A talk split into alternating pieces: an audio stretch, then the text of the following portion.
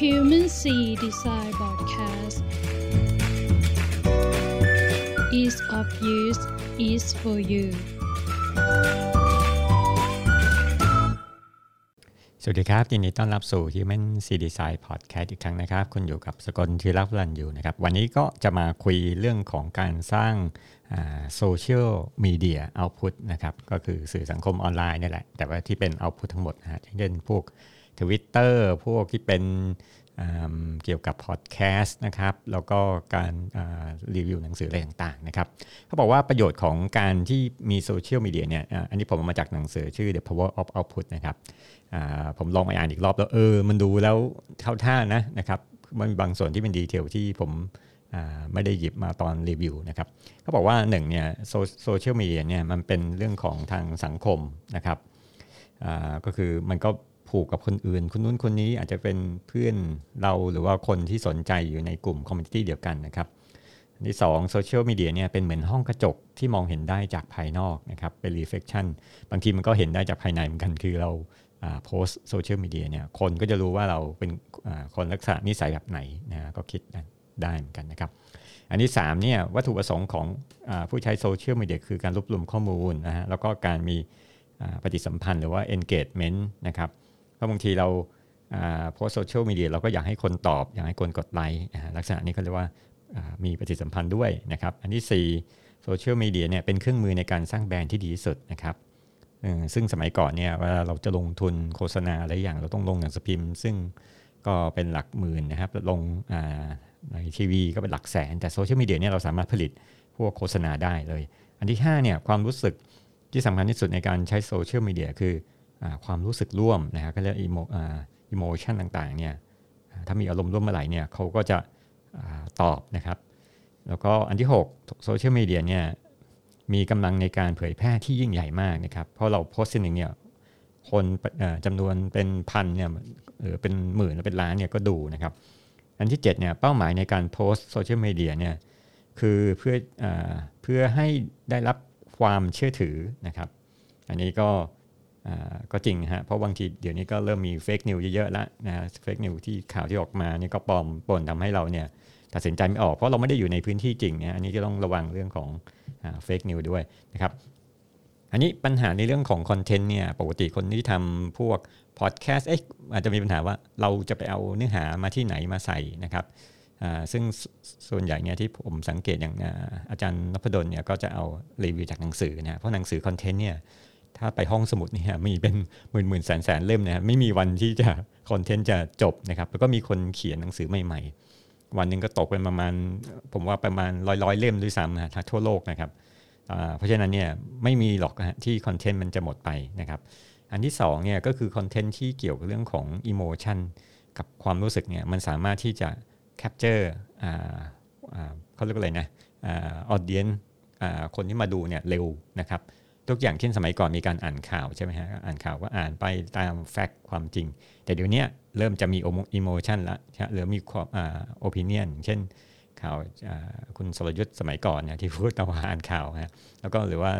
ช่องเนชั่นอะไรที่มาวิพากษ์วิจารณ์ข่าว อันนี้มันก็ทำให้ capture ได้ดีกว่าที่เสนอแค่ fact อย่างเดียวนะครับอันนี้ output เนี่ยมันมีอะไรบ้างนะครับ output ก็มีเรื่องของบล็อกนะครับบล็อกก็คือ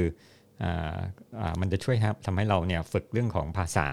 นะครับแล้วก็การสื่อสารนะครับ ส่วนอันที่2นะพอดแคสต์เนี่ยเป็นช่วยให้เราฝึกเรื่องของการคุยนะครับแล้วก็การเตรียมสคริปต์หรืออะไรต่างๆ ที่เราบางคนพูดพอดแคสต์โดยที่ไม่ต้องมีสคริปต์นะครับก็ก็เก่งพอสมควรนะครเพราะว่าหนึ่งเราพูดต้องไม่มีพวกเขาเรียกว่า dead air นะครับอันนี้พอดแคสต์จะช่วยได้ อันนี้ผมก็ยังฝึกฝึกอยู่นะฮะผมว่า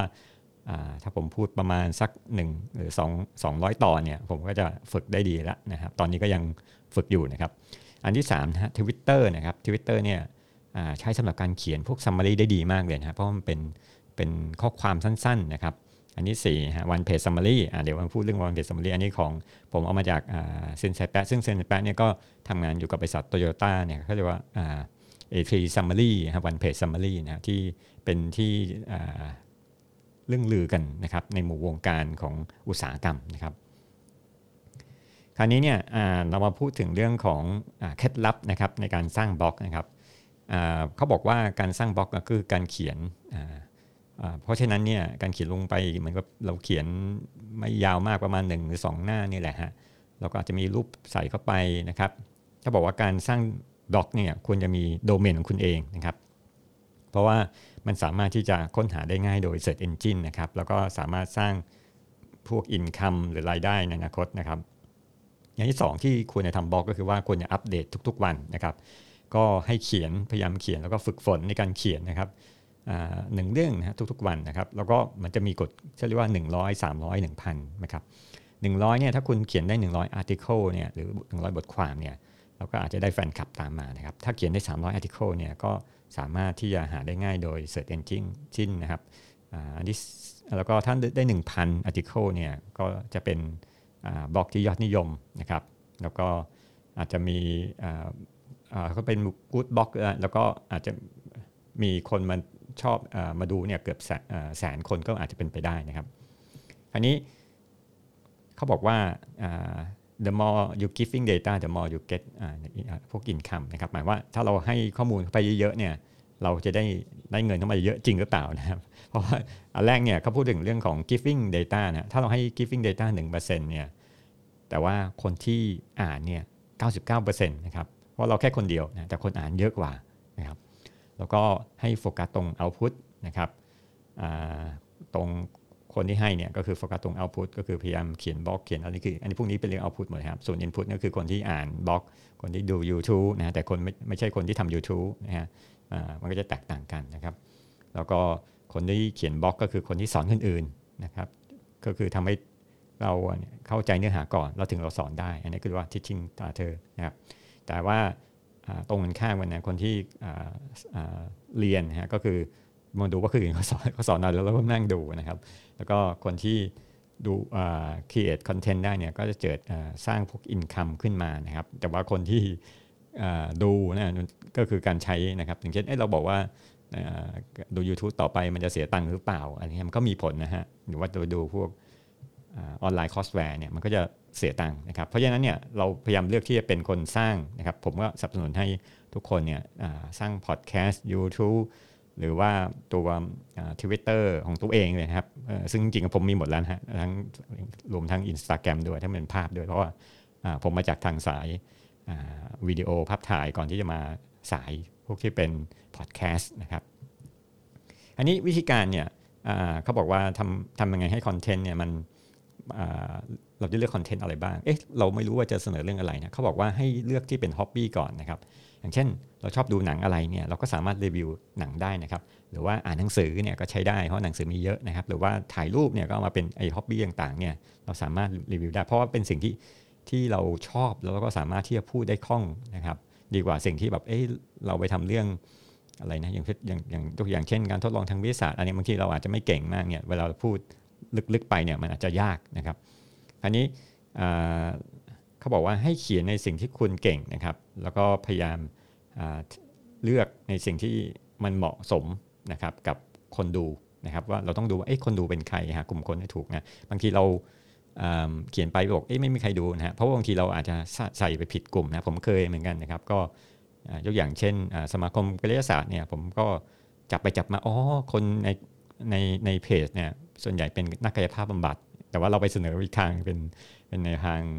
พวกดีไซเนอร์อะไรก็ก็มันคนละมุมกันนะฮะคนละมุมของการมองนะเพราะนั้นนักกายภาพบำบัดก็เขาอยากจะรู้เรื่องอะไรบ้าง เรื่องสิริร่างกายกระดูกสัดส่วนของมนุษย์นะฮะเขาอาจจะไม่ดูเรื่องแบบนู่นแบบนี้มันเออร์โกนมิกไง แต่ว่าเขาดูเรื่องเรื่องการบำบัดเรื่องอะไรต่างๆนะครับ อันที่ถัดมาเป็นเรื่องโอตะนะครับ เราจะต้อง ดิกดาวเขาเรียกว่าดิฟดาวต่างๆเนี่ยก็คือขุดลงไปในเรื่องเขาเรียกว่าแฟนพันธ์แท้นั่นแหละนะครับในสิ่งที่ยิ่งเราเป็นแฟนพันธ์แท้เมื่อไหร่เนี่ยมันก็จะทำให้เราเนี่ยสามารถทำคอนเทนต์ที่ได้ลึกนะแล้วก็คนก็อยากติดตามรู้เหมือนกันนะครับ แล้วก็ให้เขียนอ่า emotion opinion นที่ที่คุณเจออที่เรามีอยู่นะครับ ก็คือที่ผมอย่างที่บอกว่าอาจจะมีใส่ความคิดเห็นแล้วก็ไปก็ได้นะครับ อันถัดมาเนี่ยการทำปกติเนี่ยการทำบล็อกเนี่ยอันนี้ผมบอกวิธีการของผมนะฮะปกติเนี่ย WordPress หรือบล็อกเกอร์อะไรเงี้ยมันมันมีอยู่แล้วให้เราฟรีนะครับเราก็สมัครเข้าไปอย่างเช่น wordpress.com ผมก็สมัคร wordpress.com นะครับแต่ว่าก่อนตอนนั้นเนี่ยผมเอ๊ะที่บอกว่าจะต้องมี domain name เนี่ยอย่างอาจารย์โคเดินก็บอกเออมันควรจะมี domain name นะเพราะเหมือนกับมีบ้านของเราเองนะครับ แล้วก็ professor ที่ทำเกี่ยวกับเรื่องของ power of put เนี่ยหนังสือเนี่ยคนที่เขียนเนี่ยก็บอกว่าเหมือนกันเอ๊ะมี2คนพูดแบบเดียวกันละนะครับ ผมก็เริ่มเอะใจว่าเอ๊ะมันจะต้องมีโดเมนเนมจริงหรือเปล่านะครับ เพราะว่าการทำโดเมนเนมเนี่ยมันมันต้องเสียเสียเสียค่าใช้จ่ายใช่ไหมฮะคือหนึ่งอะคุณจะต้องมี hosting service นะครับแล้วก็แล้วก็จ่ายค่าโดเมนเนมซึ่งมันมี 2 อย่างนะครับ hosting service ก็อาจจะเป็นที่หนึ่ง นะฮะอย่างเช่นอะไรนะ hosting service ที่ผมใช้ก็บูบูโฮสนะครับ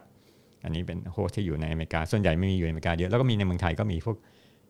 TOT หรืออะไรเงี้ยก็มี hosting service นะแล้วโดเมนเนมก็มีหลายที่เหมือนกันเช่น Google นะครับ แต่ว่าผมเอา hosting service กับโดเมนเนมถ้าที่เดียวกันมันก็จบเลยใช่ไหมแล้วก็จ่ายเงินทีเดียวนะจบก็คิดรายปีนะ รายหนึ่งปีก็ประมาณ 1,200 บาท ซึ่งก็ไม่แพงนะครับ เพราะว่าเหมือนกับเราจ่ายค่ามือถือเนี่ยเดือนละพันกว่าก็หมดไปแล้วนะครับอ่าโซมาทำ hosting service ต่อปีนะฮะเราก็จะได้ชื่อโดเมนเนมของผมเป็น human c นะ c design com นะโฆษณาไปด้วยในตัว แล้วก็ส่วนที่เป็น web test เนี่ยเราก็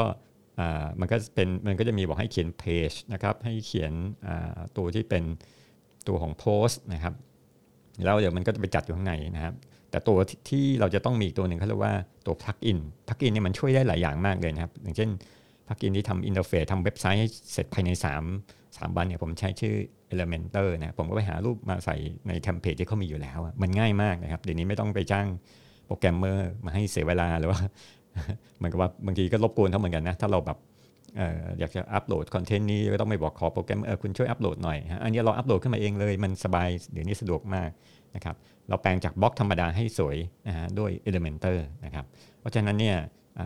คืออสรุปว่ามันต้องมี host service นะครับ แล้วก็มีตัว WordPress นะแล้วก็มี plugin นะครับตัว plugin เนี่ยสามารถใช้อย่างอื่นได้นะ สมมติว่าถ้าเราจะขายขายคอนพวกหนังสือคอนเทนต์ออนไลน์ หรือว่าขายพวก LUT LUT ก็คือพวกฟิลเตอร์สำหรับกล้องถ่ายรูปเนี่ยสามารถขายบนนี้ได้เลยนะครับ เราก็ใส่ plugin เข้าไปต่างที่เกี่ยวเรื่องของการขาย ทั้งนี้แล้วเมื่อวันอาทิตย์ที่ผมทำก็คือพักกินเกี่ยวกับเรื่องการจองห้องเนี่ยโอ้โหง่ายมากฮะง่ายกว่า Google Form อีกครับคือใส่พักกินปุ๊บเราสามารถทำได้เลยนะครับ แล้วมันก็ฟรีด้วยนะไม่ไม่ได้เสียตังค์นะครับอ่าโอเค แล้วก็อันถัดมาเขาบอกว่าประโยชน์ของการอ่านหนังสือนะครับประโยชน์ของการอ่านหนังสือเนี่ยอันที่หนึ่งเนี่ยช่วยให้เราได้รับความรู้ที่ผ่านการตกผลึกแล้วนะครับ คือเราอ่านมาหนึ่ง บางคนบอกว่าอย่างอ่านมาหลายรอบนะกว่าจะรีวิวอ่านมาสักสองสามรอบถึงมารีวิวก็มีนะครับ แล้วก็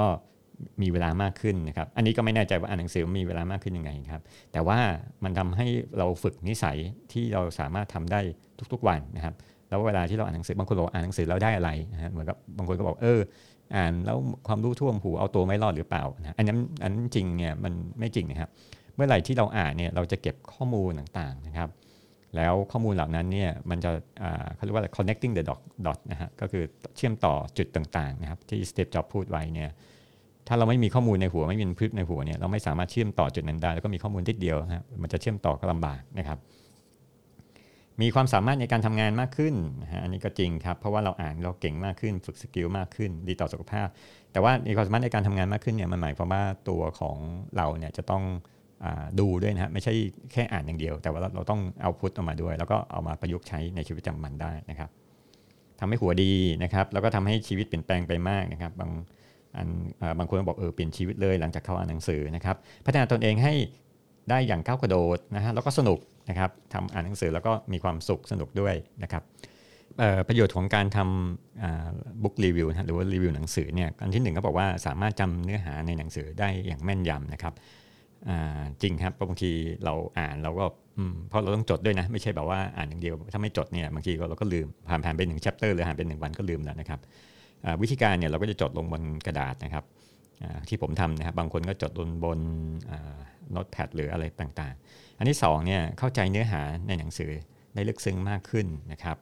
อืมครับอันนี้ก็จริงนะครับ เพราะว่าบางทีเราอ่านแล้วไม่เข้าใจเราก็มาอ่านอีกรอบนะครับ เพื่อให้เข้าใจนะครับ อันที่3 เรียบเรียงเนื้อหาในหนังสือได้นะครับ อันนี้ก็คือ skill ทักษะที่ต้องฝึกนะครับ ก็คือว่าอะไรสำคัญก่อน เดี๋ยวเราพูดถึงเรื่องของ summary นะ one page summary นะจะพูดถึงเรื่องนี้นะครับ อันที่ 4 เพิ่มทักษะการเขียนบทความ อันนี้ก็จริงครับ ว่าคุณจะลำลำดับเนื้อเรื่องหน้าหลังยังไง เพิ่มทักษะการคิดและพิจารณานะครับพวก critical thinking นะครับ เข้าใจตัวเองได้ดีขึ้นนะครับแล้วก็พัฒนาตนเองได้อย่างก้าวกระโดดนะครับอันนี้คือเป็นของทักษะนะครับครับแล้ววิธีการในการรีวิวเนี่ยมีอะไรบ้างนะครับมีจริงๆเขาแบ่งเป็น 3 ส่วนนะก็คือก่อนนะครับแล้วก็สิ่งที่คุณค้นพบนะฮะแล้วก็สิ่งที่จะทำต่อไปนะครับ เช่นเราก่อนเนี่ยก่อนอ่านหนังสือเนี่ยเราบอกเออเรารู้สึกยังไงว่าเราอยากจะรู้เรื่องอะไรนะครับ เช่นฉันรู้สึกตื่นเต้นมากเป็นคนที่ตื่นเต้นมากนะครับ แล้วก็อะไรที่เป็น สิ่งที่เราค้นพบในหนังสือนะครับ เช่นเราควรจะฉันรู้สึกตื่นเต้นนะฮะแต่ว่ามันจะทำให้เราเกิดสมาธินะครับ แล้วก็จะเกิดผลลัพธ์ที่ดีนะแล้วก็ to do อะไรเงี้ยหลังจากนั้นนะฮะเพราะฉะนั้นเนี่ยก่อนที่เราจะทำอะไรก็ตาม ให้สูดลมหายใจลึกๆนะครับอันนี้เป็น3 structure นะครับ before discovery issue แล้วก็ to do นะครับอันนี้ตัว 3 ตัวนี้เรามาใส่ detail นะครับทีหลังลงไปได้นะครับ เช่น ฉันรู้สึกตื่นเป็นคนที่รู้สึกเป็นคนที่ตื่นเต้นนะครับ เพราะฉะนั้นเนี่ยฉันอาจจะรู้สึกว่ามันมันแย่นะแล้วจะหยุดการตื่นเต้นได้อย่างไงนะครับ อันนี้คือก่อนนะก่อนที่จะมาอ่านหนังสือ แล้วก็พอมาอ่านเสร็จตัวของบอกว่าเออฉันเป็นคนตื่นเต้นนะแต่ฉันอ่านหนังสือ ชื่อตรงนี้นี่นี่นะคิดโนโชว่าอะไรเงี้ยเมื่ออ่านเสร็จเนี่ยเอ่อทษทีนะเมื่ออ่านเรื่องนี้เขาจะพูดถึงเรื่องของสารอะดรีนาลินนะที่หลั่งออกมานิดนึงนะครับซึ่งจะทำให้เราเนี่ย มีสมาธิในการทำงานที่ดีขึ้นนะฮะแล้วก็ตัวนี้เนี่ยจะเป็นตัวที่ทำให้เราเนี่ยคือจริงก็คือความตื่นเต้นเนี่ยไม่ใช่ไม่ใช่เขาเรียกนะเป็นศัตรูนะครับมันเป็นเป็นเพื่อนเราด้วยซ้ำนะครับ เพราะฉะนั้นเนี่ยฉันเข้าใจเรื่องนี้ผิดมาตั้งนานแล้วนะครับอันนี้คือ discovery issue แล้วก็เขียนดีเทลอธิบายไปว่าเออมันเกิดอะไรขึ้นนะครับ to do ก็คือว่าหนังสือเล่มนี้บอกให้ให้เราเกี่ยวเรื่องของการควบคุมความตื่นเต้นของตัวเองนะครับ เช่น การหายใจลึกๆนะครับ แล้วก็เปลี่ยนท่าทางนะครับ แล้วก็อาจจะยิ้มนะครับ เราให้ฝึกตัวนี้ทำให้ทำให้เราบรรเทาเรื่องของการตื่นเต้นได้นะครับ คราวนี้ในพอดแคสต์เนี่ยมันมีวิธีการสมมติเราอ่านหนังสือรีวิวเสร็จเราจะมาทำพอดแคสต์ยังไงนะครับ ก็คือเรามีการเรียกว่า pre-production นะครับ ก็คือการอ่าน เช่นพวกอ่านหนังสือข่าวหรือว่าประสบการณ์ต่างๆ แล้วเขียนเป็น short note นะครับบางคนเขียน short บางคนเขียนเป็นสคริปต์นะครับสคริปต์เนี่ยปัญหาของสคริปต์ก็คือว่าบางทีเราอาจจะพูดอ่านตามทำไมมันไม่ได้ธรรมชาตินะครับ แต่ว่าบางคนเนี่ยก็จะมีเทคนิคนะฮะอย่างเช่นใส่คำว่าสรรพนามไปอย่างเช่นครับอะไรเงี้ยมันทำให้มัน smooth ขึ้นนะครับ production นะครับช่วง production เนี่ยก็จะมีการบันทึกเสียงนะครับแล้วก็ edit เสียงนะครับแล้วก็ ทำ cover page นะก็เป็นขนาดสี่เหลี่ยมเป็นจัตุรัสนะครับ แล้วก็ทำพวกกราฟิกว่าตัวเนื้อเรื่องคืออะไรนะครับ distribution ก็คือการโพสต์ไป distributor นะครับ ของผมเนี่ยใช้ anchor.com นะครับ บางคนใช้ podbean ทำการทำ podcast นะครับ แล้วก็พอพอเสร็จเนี่ย distributor ก็ส่งไปที่ Apple ส่งไปที่ Apple Podcast ส่งไปที่ตัว Castbox ส่งไป Spotify นะครับ ออกไปหลาย ๆ เจ้านะครับ เราอย่างนี้เราก็ไปเก็บรวบรวมลิงก์มา อันนี้อาจจะแบบเหนื่อยหน่อยนิดนึงนะครับ เพราะว่าเราเก็บมันมันต้อง3ามสี่ที่ แล้วก็เอาลิงก์ทั้งหมดเนี่ยรวมทั้งตัวไตเติลรีวิวเรื่องอะไร ส่งไปให้กับผู้ฟังนะครับทาง Line หรือว่าทาง Facebook กลุ่มนะครับ วิธีการจดเนี่ยบางทีที่ผมใช้เทคนิคก็คือผมจะใช้กระดาษขนาด A4 นะเป็นหนังเอทษทีเป็นสมุด A4 นะครับเปล่าๆนั่นแหละแต่ว่ามีเส้นลายตารางอยู่ด้วยนะครับ อันนี้เป็นเทคนิคของของญี่ปุ่นที่บอกมันต้องมีคนเป็นลายตารางนะครับ แล้วก็แบ่งข้างบนเป็น headline part นะครับแล้วส่วนขวามือประมาณ4 4ช่องเล็กๆเนี่ยริมขวามือก็เป็นเขียนเกี่ยวกับเรื่องของ short note นะครับที่เราเป็นความคิดเห็นของเรานะครับ ส่วนไอ้ตรงกลาง body เนี่ยก็พูดถึงเรื่องของอาจจะเป็นเขียน bullet point เรื่องที่เราสรุปมาจากในหนังสือนะครับในอุปกรณ์ที่จะซื้อเนี่ยบางอย่างมันก็จะมีพวกไมโครโฟนนะครับ ไมโครโฟนก็มีพวกไมโครโฟนที่เป็น USB ไมโครโฟนนะอันนี้ก็ซื้อทีเดียวจบ แต่ว่าบางคนบอกว่าอยากได้ดีกว่านั้นนะมันก็จะมี XLR ที่มันเป็นไมโครโฟนแบบสมัยโบราณที่มีแจ็คสามรูนะฮะก็ต้องเสียบเข้ากับพวกเครื่องพวกเรียก sound interface หรือควบคุมเสียงนะครับแล้วก็มี editing software ก็มีคนส่วนใหญ่ใช้ Audacity นะครับ แล้วก็มีอันหนึ่งก็คือ Adobe Audition ก็สามารถตัดแปลงแก้ไขสิ่งสมมติเราพูดผิดเนี่ยเราก็ตัดออกได้นะครับ แล้วก็มี Sound Interface ต่างๆนะครับ Sound Interface แต่บางคนก็มีแค่ไมโครโฟนกับคอมพิวเตอร์ก็ใช้ได้แล้วนะครับ Sound Interface เนี่ยก็คือตัวที่เอาสายมารวมเนี่ยเหมาะสำหรับการทำพอดแคสต์คุยกัน 2-3 คนนะครับ แล้วก็มี Studio Headphone นะครับก็คือหูฟังหูฟังของของคนที่ทำพอดแคสต์เนี่ยแตกต่างจากหูฟังเพลงทั่วไปนะครับ เพราะมันจะจับเสียงที่เสียงเสียงกลางจริงไม่แบบไม่มีการดัดแปลงนะครับ เสียงที่ได้ค่าเนี่ยมันเหมือนจริงเลยนะครับ อันนี้มาพูดถึงเรื่องของการทำ Twitter บ้างนะครับ Twitter เนี่ยมันเป็นอะไรที่เราต้องเขียนอะไรสั้นๆนะครับพวกตอนนี้ Twitter ไม่เกิน 280 ตัวอักษรนะครับ เนื่องจากว่าภาษีเท่าทีเขาบอกมัน140นี่280เนื่องจากภาษาของเกาหลีนะครับ ที่มันยาวขึ้นหรือภาษาจีนอะไรมันยาวกว่านะครับ เพราะฉะนั้นทำยังไงให้เราสามารถสรุปได้ภายในพารากราฟเล็กๆนะครับอันนี้มันจะต้องฝึกมองภาพใหญ่ ๆ ก่อนนะครับ แล้วก็มันอาจจะยากมากในการทำ ช่วงแรกๆนะครับเพราะว่าจำนวนคำที่จำกัดนะครับคำถามว่าเราจะรีวิวอะไรนะครับ เราสามารถรีวิวพวกหนังได้นะครับ เช่นมีหนังอะไรเราก็รีวิว แล้วก็โพสต์ตัวที่เป็น title ไทโอของหนังไปนะครับ หลังจากที่ดูจบนะครับอาจจะรีวิวอื่นได้บางคนอาจจะรีวิวเรื่องเกี่ยวกับยาอะไรเงี้ยยกตัวอย่างนะครับ อันนี้มาเรื่องของ one page summary บ้าง อันนี้ผมพอดีเข้าเวิร์กช็อปของซินแสแป๊ะนะครับพอดีเชิญท่านมาบรรยายนะครับ มันก็มีวิธีการ เขียนนะครับแรกๆเนี่ยโอ้โหทำง่ายมากเลยครก็คือเอากระดาษสี่อันเอาเท่าที่เอากระดาษ A4 แบ่งเป็นสี่ช่องนะครับแล้วให้สรุปหนังนะครับ เช่น ชื่อหนังคืออะไรช่องที่ 1 ช่องที่ 2 คือที่ของหนังอันที่ 3 คือ key point นะครับอะไรเป็นจุดสนใจของเรื่องนะฮะอันที่ 4 คือเหตุผลนะครับ เช่นเราบอกว่าชื่อของหนังคือ power of หรือว่าชื่อของสมุดนะครับหนังสือที่เรารีวิว power output key point สร้าง output ยังไงในการ โดยการพูดในการเขียนโดยการทำนะครับ แล้วก็จุดที่สำคัญของตัวเรื่องนะฮะช่องที่3นะครับเราจะใช้ข้อมูลเราใช้ถ้าเราใช้ข้อมูล 3 ครั้งต่อสัปดาห์ จะทำให้เราทำเป็นเขามันจะเกิดความจำระยะยาวนะครับ input อัตราส่วน input ต่อ output 3 ต่อ7เนี่ยอะไรเงี้ยคือ important ของ story นะครับ เราเรียนรู้อะไรจากมันนะครับ output เนี่ยมันจะเป็นเป็นส่วนที่เป็น effective มากนะฮะแล้วก็ทำให้เราพัฒนา ประสิทธิภาพ แล้วก็การพัฒนาตัวเองนะครับอันนี้ซินแสแป๊ะก็เวลาทำเวิร์กช็อปเขาบอกเออเขายกตัวอย่างมาเป็นห้องห้องเปล่าๆเนี่ยเราจัดห้องไงนะฮะมันก็เหมือนกับเราจัดกระดาษ เราก็เอาพวกที่เป็น อย่างเช่นห้องครัวในบ้านมีห้องอะไรบ้างห้องครัวห้องน้ำห้องอะไรอย่างเงี้ยเรามันก็เหมือนในการจัดพวก A4 ที่เราต้องจัดว่าเบอร์เราควรจะแบ่งแบ่งเป็นส่วนๆนะครับเพื่อทำให้เกิดความเข้าใจได้ง่ายนะครับ แล้วก็เราพูดถึงเรื่องของ A4 เนี่ยมันสามารถที่จะแบ่งห้องเป็น3ถึง5ห้องได้ แล้วก็ A3 เนี่ย5ถึง9ห้องนะข้อพื้นที่มีมากกว่านะครับ อะไรที่คุณอยู่ในห้องบ้างนะครับ อันนี้คือคำถามนะครับ คือเราควรไม่ใช่เราบอกว่าสมมติห้องนอนเราไปเอามีดไปอยู่ในห้องนอนมันคงไม่ใช่ใช่ไหมครับเพราะฉะนั้นเนี่ยลักษณะเดียวกัน เราก็ต้องแบ่งคัสซิฟายเรื่องของคอนเทนต์ให้ถูกกับที่ที่วางด้วยนะครับ แล้วคำถามมีต่อว่า สามสิ่งนะฮะที่ควรอยู่ในห้องต่างๆนะครับ อย่างเช่นสิ่งที่ nice to have ควรจะมีแล้วก็ must have คือต้องมีนะครับ เช่นคอนเทนต์ที่ทุกคนเนี่ยเข้าใจกันนะต้องเข้าใจเหมือนกันนะครับ อันนี้ก็อยู่ใน one page summary นะอาจจะมี5ถึง9สมมติเราทำ powerpoint เนี่ยอาจจะมี5ถึง9อันนะครับ แล้วก็ nice to have นะครับแต่ว่าอาจจะอาจจะไม่จำเป็นต้องมีนะครับ พวก detail คอนเทนต์ต่างๆหรือพวก attach file ต่างๆนะครับ อันที่3ไม่จำเป็นต้องมี แล้วก็ไม่ต้องมีนะฮะถ้ามีคอนเทนต์พวกนี้เนี่ยก็ให้ทิ้งไปเลยนะครับว่าไม่สำคัญนะครับอะคราวนี้การที่จะทำให้ presentation ดียังไงนะครับใน one page summary ส่วนใหญ่เนี่ยซินแสแป๊ะก็บอกว่ามันอาจจะไม่จำเป็นจะต้องแบบเป็นเป็นคำพูดอย่างเดียว มันก็อาจจะดูน่าเบื่อเดี๋ยวนี้มันเป็นพวก พวกอินโฟกราฟิกเกือบหมดแล้วนะครับ เพราะฉะนั้นเนี่ยการทำ presentation ดีเนี่ยหนึ่งจะต้องเห็น big picture ภาพใหญ่ๆนะครับใครเป็น audience นะครับแล้วก็ใส่ title เข้าไป แล้ว main sentence มันคืออะไรนะครับ อันที่ 2 ใส่กรอบกรอบก็คือห้องนี่แหละนะครับ ก็คือใส่เป็นใช้อาจจะใช้ตัวบล็อกช่วยนะครับ แล้วก็เช็คเช็คดูว่าไอ้ห้องพวกนี้เรา balance ถูกสัดส่วนปริมาณคอนเทนต์เนี่ยมันควรมีเท่าไหร่นะครับไม่มากไม่น้อยเกินไปนะครับขึ้นอยู่กับคอนเทนต์ที่อยู่ในในห้องนั้นๆนะครับ อันที่ 3 ให้เรียงลำดับตัวของห้องคอนเทนต์ต่างๆนะครับ ถ้า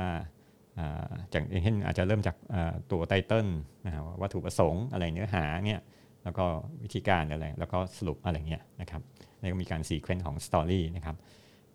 อันถัดมาเรื่องของ wow ภายใน 3 วินาทีนะครับ จะทำไงให้คนเนี่ยมัน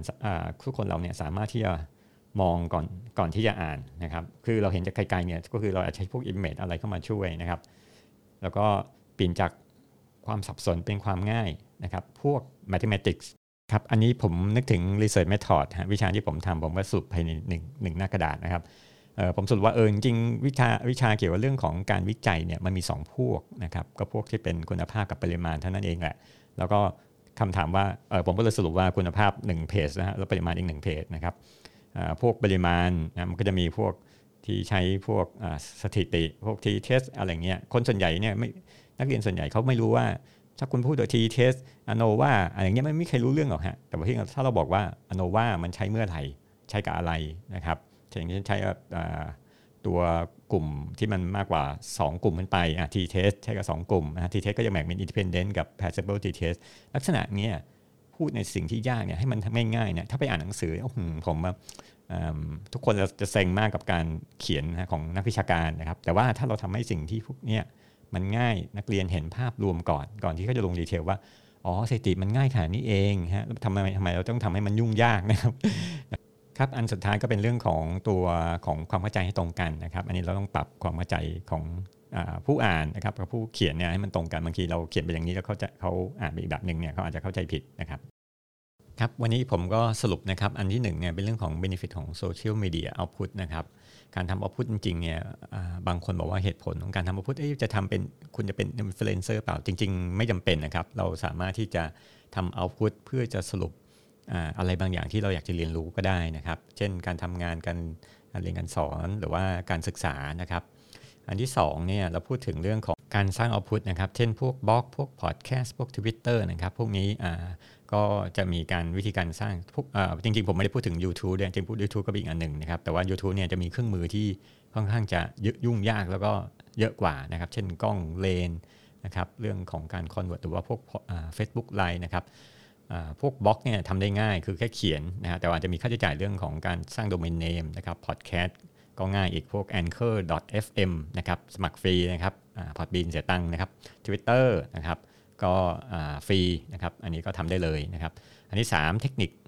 การสรุปในหน้าหนึ่งหน้ากระดาษใบเดียวนะครับ บน A3 หรือ A4 เนี่ยอันนี้ก็